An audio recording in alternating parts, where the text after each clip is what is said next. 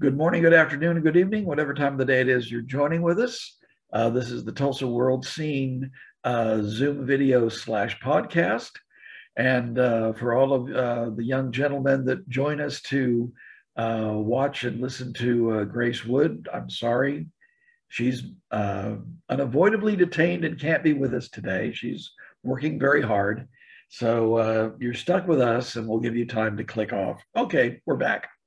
Um, I'm here with uh, my colleague, the lovely and talented Jimmie Tramel.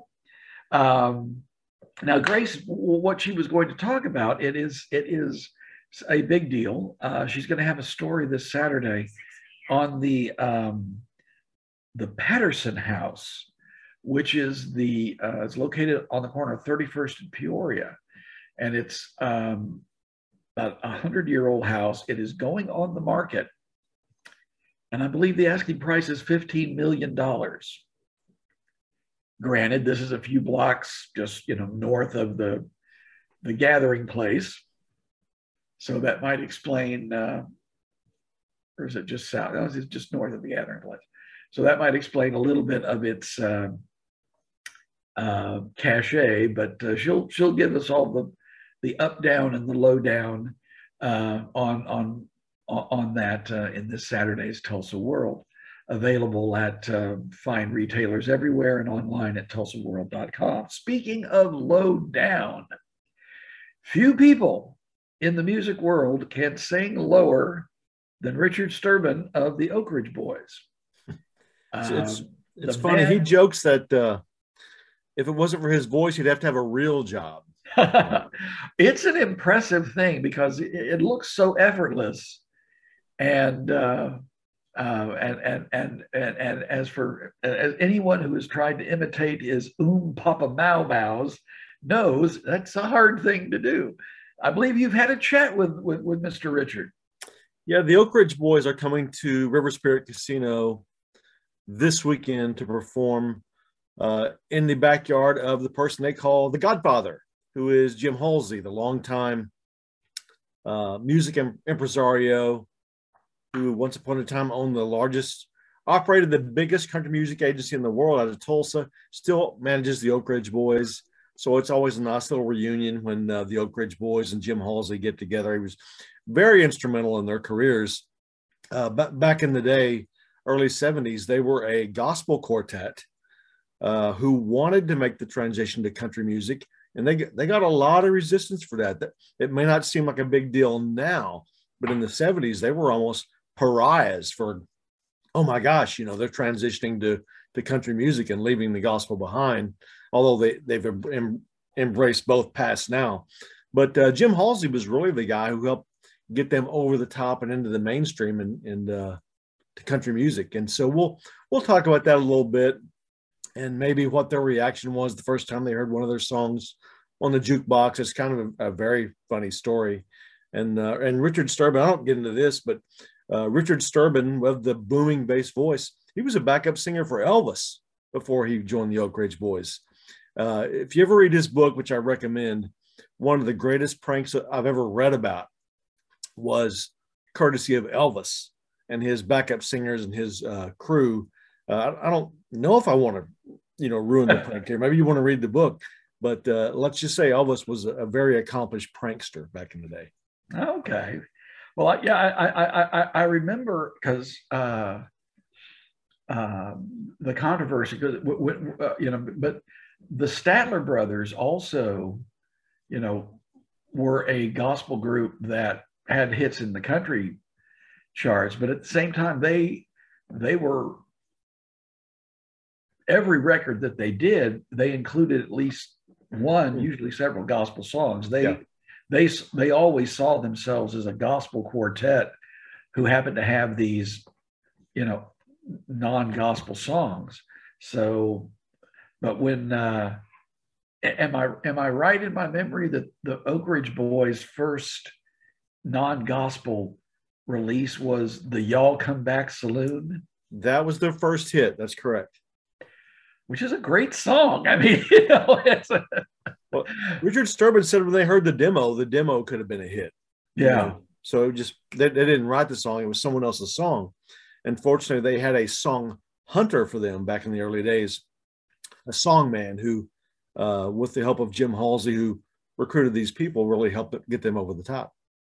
Yeah, well, great.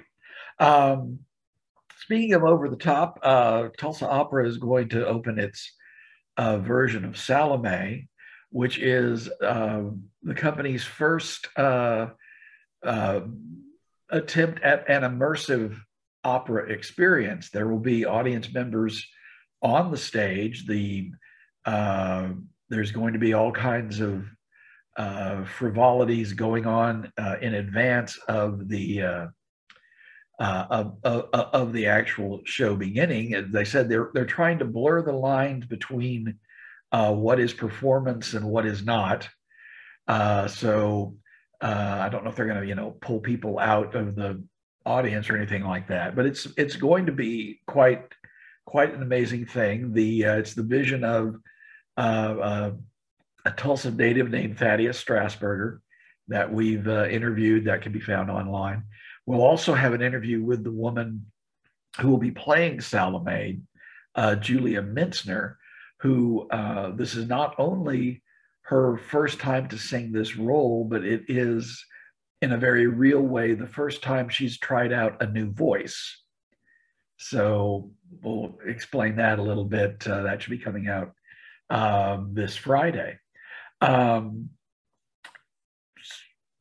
Mayfest is coming up, and I believe you're going to have uh, something about the uh, the music uh, acts that'll be performing throughout the week. But you've got another local music story to deal with.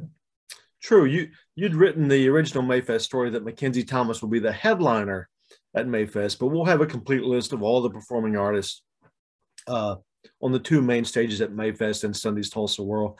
But also, we got a, a, a different music story in Sunday's Tulsa World and on tulsaworld.com. I mean, uh, we we all get kind of jaundiced in the profession, right? That we we we kind of stereotype the stories, and, and I and I got pitched a story of a local band has uh, signed a record deal, and a lot of those come across, and, and they all kind of sound the same. But uh, boy, when when I read the press materials for this band, uh, Cliffdiver that's got a record deal and has a record out May 6th.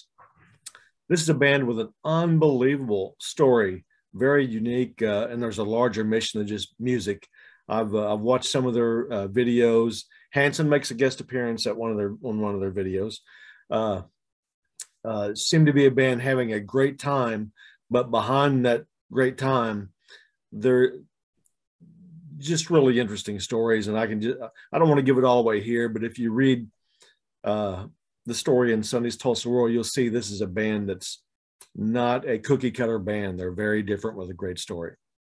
Does, um, does the secrets that you don't want to reveal right mm-hmm. now, how, how, does that affect uh, the music that they do? Is it, is, is it, you know, are, are, are, is their music kind of like I don't know, triumph over adversity, or are they, you know, dealing with dark things in dark ways, or how, you know, again, I don't want you to give away every, all, everything about your story.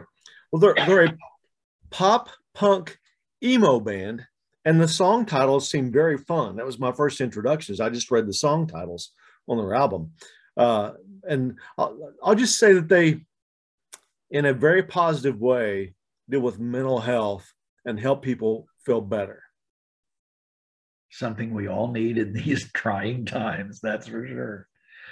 Well, um, what I've got coming up, um, this uh, the the Bob Dylan Center, uh, which will be the home of the Bob Dylan Archives, will open to the public on May 10.